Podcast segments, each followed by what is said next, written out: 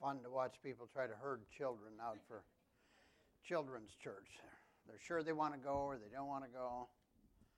One did a cartwheel in the row I was sitting in on his way trying to go.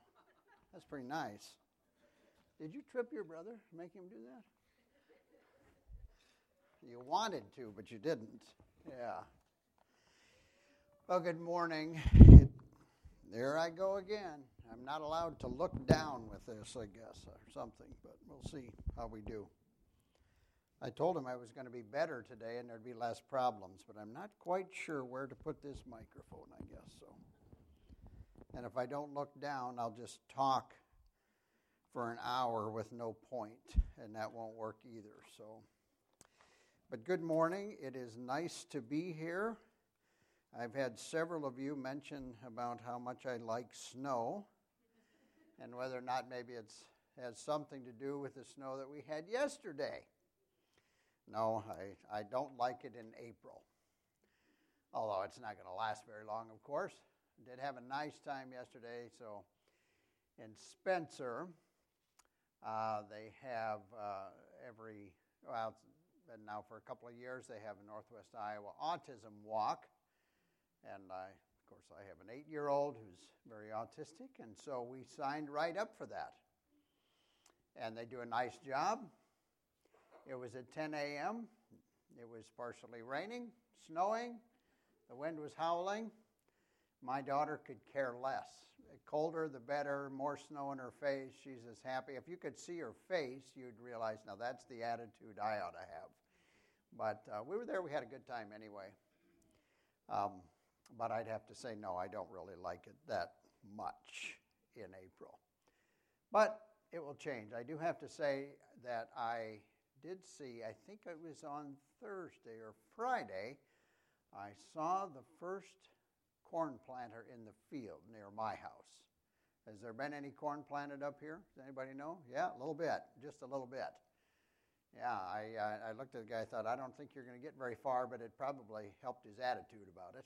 It always helped my dad. Once he had planted something, let it happen. But at least I got something in the field. So, but um, so this morning we're going to talk about. Uh, uh, we're going to continue our talk and our series of messages on Abraham. Now, this will be the ninth in a series. I'm not going to review, lucky for you, all of those other eight sermons. But all of this is about faith, walking in faith, and learning to live in faith. And reality, we live in faith every day. We get in the car, we put the key in, and we have faith that the car is going to start. Sometimes it doesn't. Um, you get up in the morning, I get up in the morning, and uh, my wife knows that on Sunday mornings I make the coffee. When she gets out of bed, she has faith that I will have done that. I rarely fail. Every once in a while, she's disappointed because I forgot, but I make the coffee on Sunday. Their faith in all kinds of things big things, little things, and especially in life. This morning, it's called a worldly faith.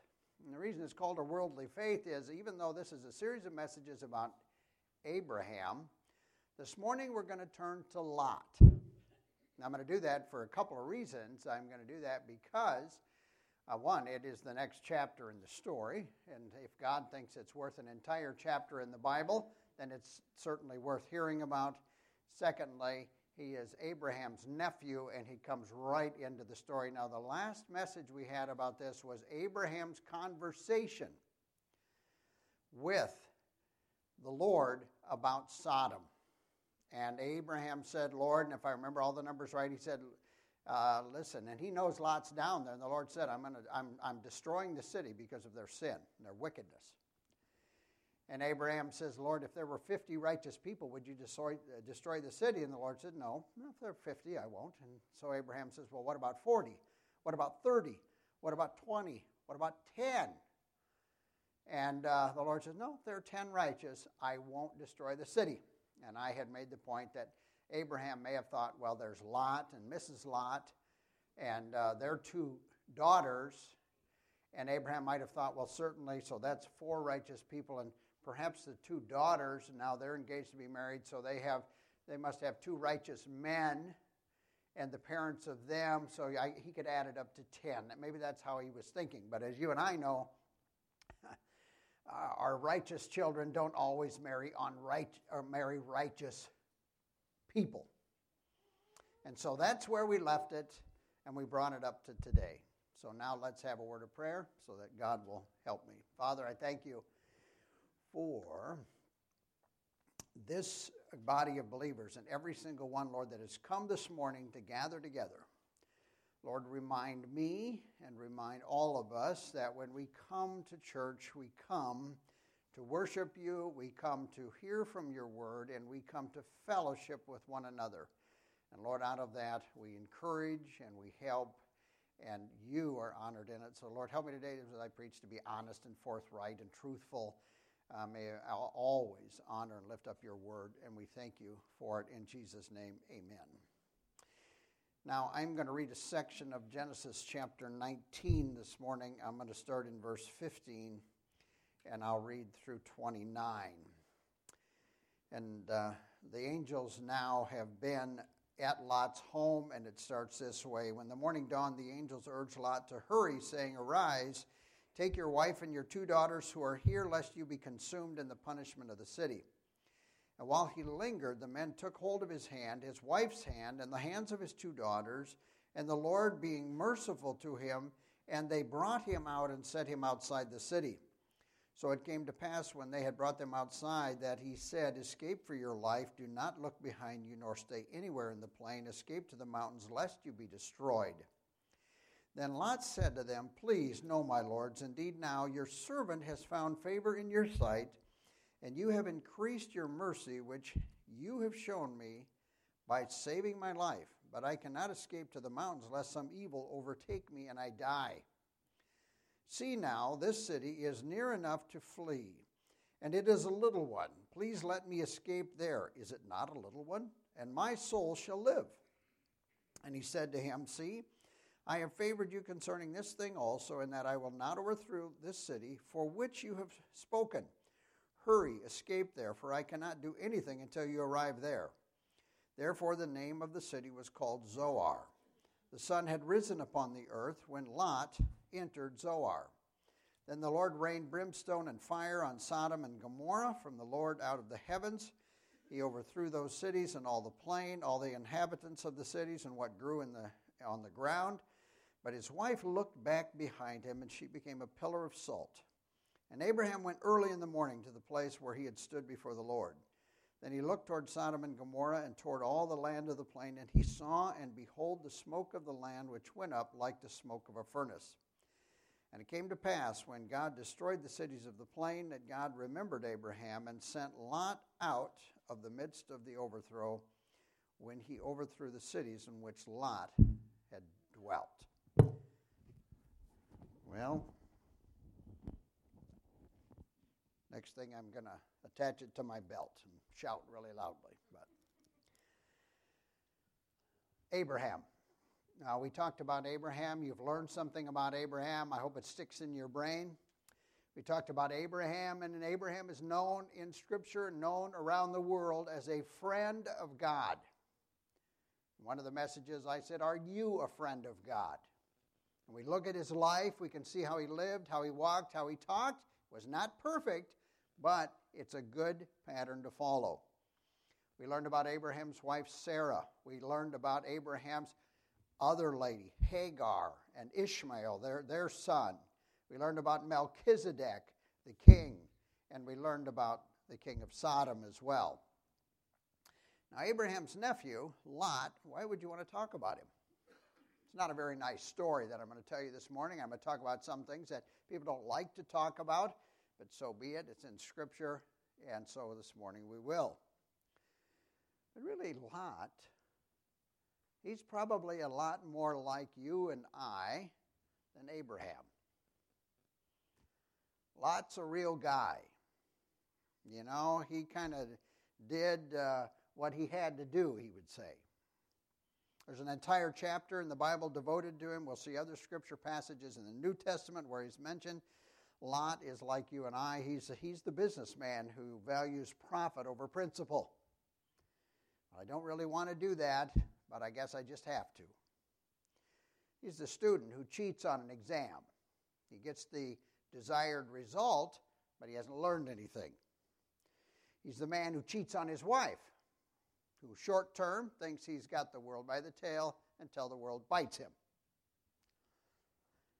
And I will just share a little caveat as my wife says, I won't be cheated on, but I may be a widow. You think about that. Yeah, somebody said amen. So, the politician who only looks for votes, but once he's in, does what he wants. You know the story of Lot, how he and Abraham had a disagreement. Abraham said, Choose the land you want. He chose the best land. Lot would not have held the door for the little old lady at Walmart. He would have gone through first to make sure he didn't fall down. He was covetous and greedy. He goes off towards Sodom. He becomes the judge there, and it looks like things are going pretty well. Well, let's run through the story as it begins. Of course, the two angels arrive at the gate, and immediately Lot recognizes them as from God. So Lot invites them into his house. He bakes them some bread. Some men come and surround the house. They're, they are a, a wicked men and they want to rape these uh, men who have come into the city. Lot pleads with them. He, he goes so far to offer his own daughters. Uh, Martin Luther, the great reformer, said this is the most repulsive story in Scripture, and I think it is. People get angry with Lot the two angels bring Lot into the house and strike the men of the city of Sodom with blindness. So they can't find it. Mercy, they're taking care of him. The two angels pronounce doom. Lot goes and tries to talk to his sons in law and said, Look, we're going to flee from the city. You need to go with us because angels from the Lord have come. And they laugh at him. They laugh at him. He's probably never mentioned this before. What's he talking about? So the angels physically push Lot out of Sodom, take him by the hand, drag him out. And I don't know about you, but occasionally I've had to be drug, kicking and screaming out of sin. Walk out saying, I'm going to run away from that. No, we're not like Joseph in the Old Testament who left his cloak and ran. No, we're saying, no, no, no, you just let me here in my pig manure here. Let me roll around it a little bit more because my, you know, everybody really likes that perfume. I remember I was in sixth grade and I grew up milking cows. And I didn't like taking showers in the morning. Now, that was stupid. That was often my response to things that I didn't want to do something. In fact, if you ask my wife, she might say I still occasionally say that. And so I am sitting in class and uh, I have my arm leaning up, and I look down, and my entire arm is covered with cow manure. And I, all of a sudden, it dawned on me, I'll bet that's not very nice to the rest. And so I go and I wash that off.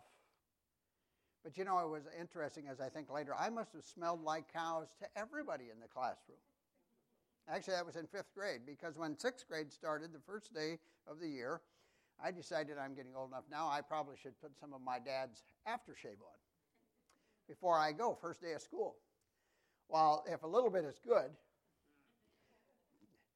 and I remember standing there with my buddies, and all of a sudden somebody said, Who in the world put their dad's aftershave on? Well, I was pretty quick, and I said, Oh, man, what idiot would do that?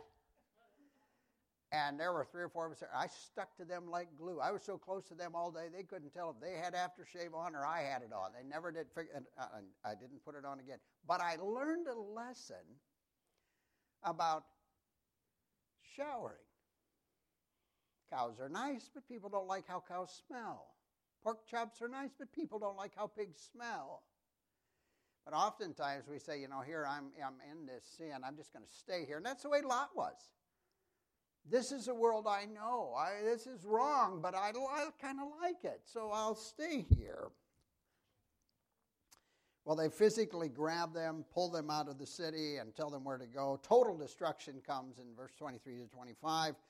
Lot's wife looks back And I do believe she literally was turned into a pillar of salt. If you visit Israel, you're down near the end of the Dead Sea, they'll point out some pillars that kind of look like someone looking back. Abraham sees the result. He knows there were not 10 righteous people in, um, in Sodom.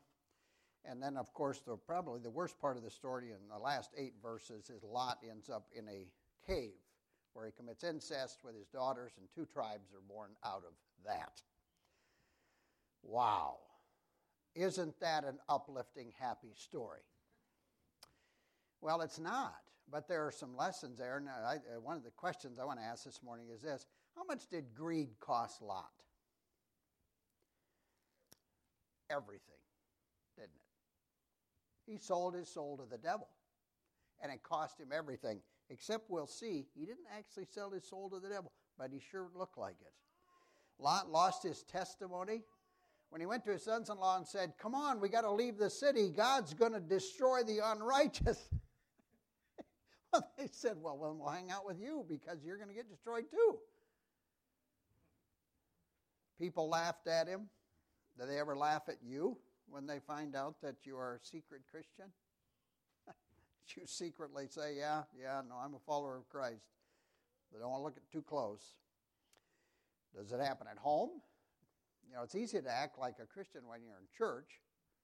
It's always it's harder at home. It's harder at work. Sometimes it's even hard in the car with your wife on the way to church.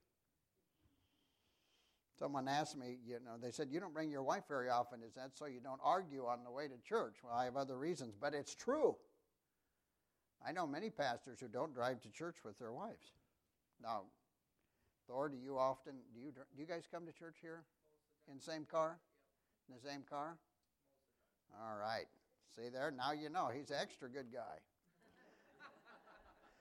All right. Yeah, I'll put you on the pedestal so you fall off. Yeah. Well, Lot lost his wife, he lost his daughters, he lost his dignity in a cave committing incest, and he's in an unknown grave somewhere. There's a saying, it goes like this. And if you remember nothing else, this is one to remember. Sin will take you further than you ever wanted to go. Sin will keep you longer than you ever wanted to stay. And sin will charge you a higher price than you ever imagined you could pay. And that's what Lot found out. Well, what are some lessons from, for us from the life of Lot? The first one is this when we go against conscience, the consequences are out of our control. What do I mean by conscience? It's what we when we do what we know is evil. Sometimes you do things and you don't know. You're driving in your car, you're driving along happily at 65 miles an hour, and all of a sudden the policeman stops you and he says, Sir, this is a 50 mile an hour zone. And you know, they know if you're making it up. I had no idea. Sometimes you pay the fine anyway. But there are times when you don't know. But most of us know what is right and what is wrong. So we know. In the New Testament in 2 Peter chapter 2, it talks about Lot and the fact that he knew what was right and what was wrong. And uh, verses 6 through 8, it says, And turning the cities of Sodom and Gomorrah into ashes, condemning, condemned them to destruction, making them an example to those who afterward would live ungodly, and delivered righteous Lot. Did you hear that? Righteous Lot? Lot was a redeemed man who was oppressed by the filthy conduct of the wicked for that righteous man dwelling among them tormented his righteous soul from day to day by seeing and hearing their lawless deeds. Wow. In Romans, um, it talks to us in, in verses 1, 18 to 20, says, For the wrath of God is revealed from heaven against all ungodliness and unrighteousness of men who suppress the truth in unrighteousness, because what may be known of God is manifest in them, for God has shown it to them. For since the creation of the world, his invisible attributes are clearly seen, being understood by the things that are made, even his eternal power and Godhead, so they are without excuse. Well, that's where most of us are. We know what is right and we know what is wrong. But sometimes we want wrong to be right and right to be wrong so we can do what we want. And that's where Lot was. So the scripture tells us Lot was a righteous man, like you and I, doing things he shouldn't do. But why didn't, why didn't Lot leave Sodom? Well, maybe the financial benefits. That's kind of hard to do. What if you're in a job and in the job you're asked to do things that are illegal or immoral, but you're making too much money? Kind of hard to say no to the almighty dollar, isn't it? It said everybody has their price. I, I, think, I don't think everybody does, but many people do. Sometimes it's friends, it's position, and Scripture then talks about, of course, what's comfortable the flesh, the eyes, and esteem. When I was in Israel and went through the Holocaust Museum, our guide said the reason the Jews did not run from Germany in the 30s was they were too comfortable and they had no idea. They couldn't see what was coming. But imagine one day living a beautiful life with beautiful cars and homes and swimming pools and living your life and being told, you better run for your life because they're going to they're going to kill all of you. You don't believe it. Lot resisted but was finally pushed out. But when he left, he took a little bit of, of uh, Sodom with him, didn't he? And that's the problem. Do not go against your conscience. When you know what is right, stand up for it. Stand up for it. God, number two, God is faithful even to his rebellious people. God is faithful even to his rebellious people. Um, you have children that are rebellious and they say they're not interested in God or they're not going to come to church or they're not going to, not going to, not going to. Well, you just pray about it. And I'll say, it's easy to say, don't worry about it. I, I have older kids now, and sometimes they're smart and sometimes they think they're smart. Um, me too. But God is faithful. Lot was his child, and, and God could have destroyed Lot right along with the city. He didn't have to get him out first, but he did. God didn't have to blind the rapists that, that wanted to, to take the angels. God didn't have to save anybody. He didn't have to send any angels. God was just fine. Do you ever wonder if uh, Lot will be in heaven? You probably never thought about that because you're not, well, or maybe you have because you preach. But if you don't preach, you're not going to think about that very much. But evidently, from Scripture, if we read it, yes, he will. Now, I'll get there by the skin of his teeth. You'll know other people that way. You know people who probably deathbed confessions and turning their life over to the Lord, but they're there, and that's, that's the important part.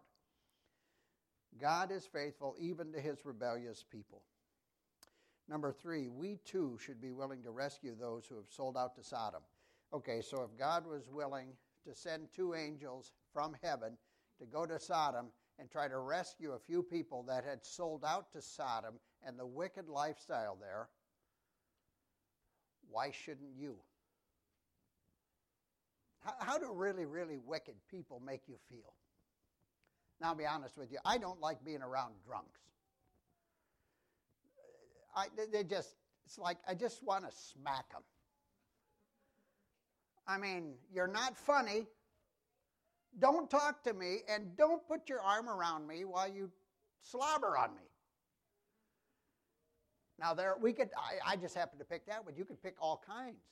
But how do you feel when you're around truly evil people?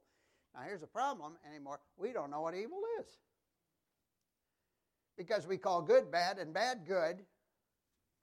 So that is a problem. But how you it's kind of uncomfortable, isn't it? It's uncomfortable to deal with people who have addictions. And you know, if they're of the flesh, we accept those a little bit more than the spiritual ones. But you've got you've got addictions, you've got lifestyles, you've got things. How do you feel? And they make you feel uncomfortable. Well, God came down from heaven and sent those angels. That was rather a change. So there's your your our example. We should be willing to rescue those who are in Sodom, and we should be reaching out in our communities to the least and to the worst. So it comes down to so, what was the sin of Sodom? And yes, certainly homosexuality was a huge part of the sin of Sodom. And I'm not going to leave you with any doubt. Scripture is very clear. Homosexuality is sin. You can say it's not. You can say that you have wings and can fly through the air, and you don't. Scripture was true 100 years ago, 1,000 years ago, 2,000 years ago. It's never said that homosexuality is right or righteous. It also has never said that you should be a jerk and treat people in a mean fashion. You will not draw anyone out of sin if you are not kind. I hope you heard me. If not, I'd be happy to repeat it. But that was not the only sin, of course. Wickedness covers a whole realm of activities. Christ boiled them down to three. He talked about the lust of the flesh, the lust of the eyes, and the lust of uh, life. Well, what is the lust of the flesh? Well, the problem is, of course, that always gets worse, and it's whatever I want, whenever I want, with whomever I want, with whatever I want. It's I, I, I, I, I. Got to have a bigger house, got to have a nicer car. I deserve that. I, I hear people say that all the time, people that work for me, I deserve a vacation. Well, actually, I don't have any idea if you deserve a vacation or not. People who don't have vacations don't die. Did you know that? It's amazing. I'd like, I'd really like that job you're offering. Does it come with a, with a two week vacation? I don't know. It comes with work. I know that. But the lust of the flesh, the lust of eyes, the uh, lust of the eyes, and the pride of life. But the lust of the flesh, of course, the problem is it always gets progressively worse. You're never satisfied with that, with those fleshly sins. One of the things that isn't talked about enough, of course, and we, I'm not going to go into detail here to mix crowd, but I'd be happy to talk with the men in this church about pornography. Because that's like drinking salt water. You'll drink it till you're dead. Lust of the eyes. Hmm. That gets progressively worse. What's mine is mine, and what's yours is mine. I see what I want, I take what I see. You have what I want, you're the enemy. Why should you have what I don't have? That's not fair. It's lust of the eyes. Lust of and the pride of life or fame. Of course, that gets progressively worse. It says I'm only somebody if I have my name in the paper or I have lots of followers on Facebook or Twitter or whatever. Uh, I like to refer to uh, chap snot that my son likes to use. Some of you younger ones know what Snapchat is. I call it chap snot. and uh, I said, Oh, you, you, had, got a lot of chap snotting going on there? It's not called chap. Oh, oh, that's right. That's not the end of life. That's not the golden life. You, just because you got a whole bunch of those. So what? You know, Paris Hilton, Kim Kardashian, Brad Pitt, Donald Trump, Bill Clinton. Choose your party. Choose your. But you know it's if I'm popular and if I win, then I'm somebody. And if I. My grandma never ran for political party. She didn't have Twitter, and she was a wonderful woman. Now, she maybe thought she was wonderful because she baked great cookies. I don't know. I didn't love her for her cookies, although they were great. That doesn't have anything to do with what we are. But the lust of the flesh, lust of the eyes, pride of life were horrible in Sodom. We don't know all that went on there. We only know part of what went on there because of the story that's told, but it was a very wicked place. It has also been said that if God does not judge America, he should apologize to Sodom and Gomorrah.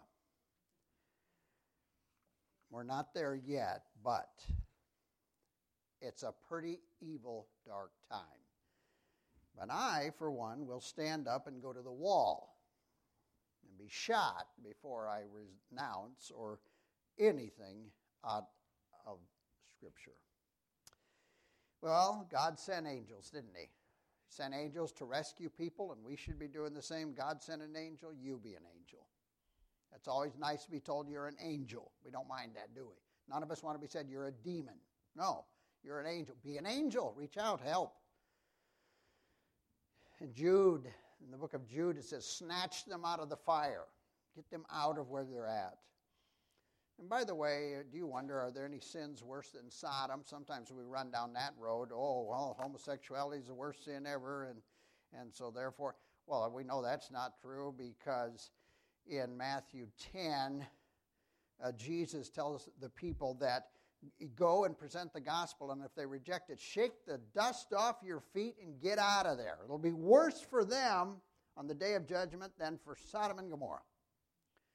So, the worst sin of all is not believing and following Christ because that carries eternal damnation. Sobering. And I did tell you this wasn't the happiest of messages, but there is hope. God sent angels. The Lord Jesus Christ came. He rose from the tomb. None of us have to walk this path. None of oh, and we can reach out and we can snatch people out of the fire. We can help them escape and go to glory with us. We don't have any excuses here in America, of course, for not knowing Christ or following Christ. My goodness, we've got Bibles on the shelves, we've got radios, we've got computers, uh, churches. I, I still don't know of any place in America where you know they won't allow you to go to church.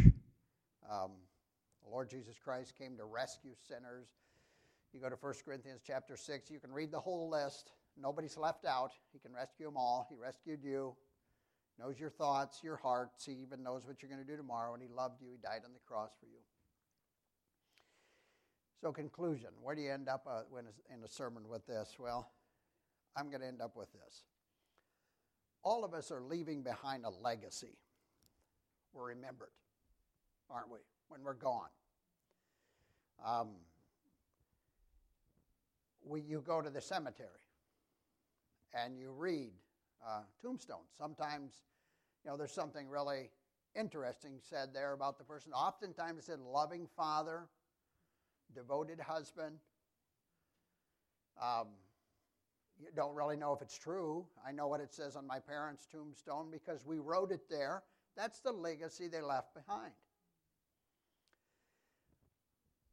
What legacy are you going to leave behind? If we look today, we look at two. We look at Abraham, faithful, obedient Abraham.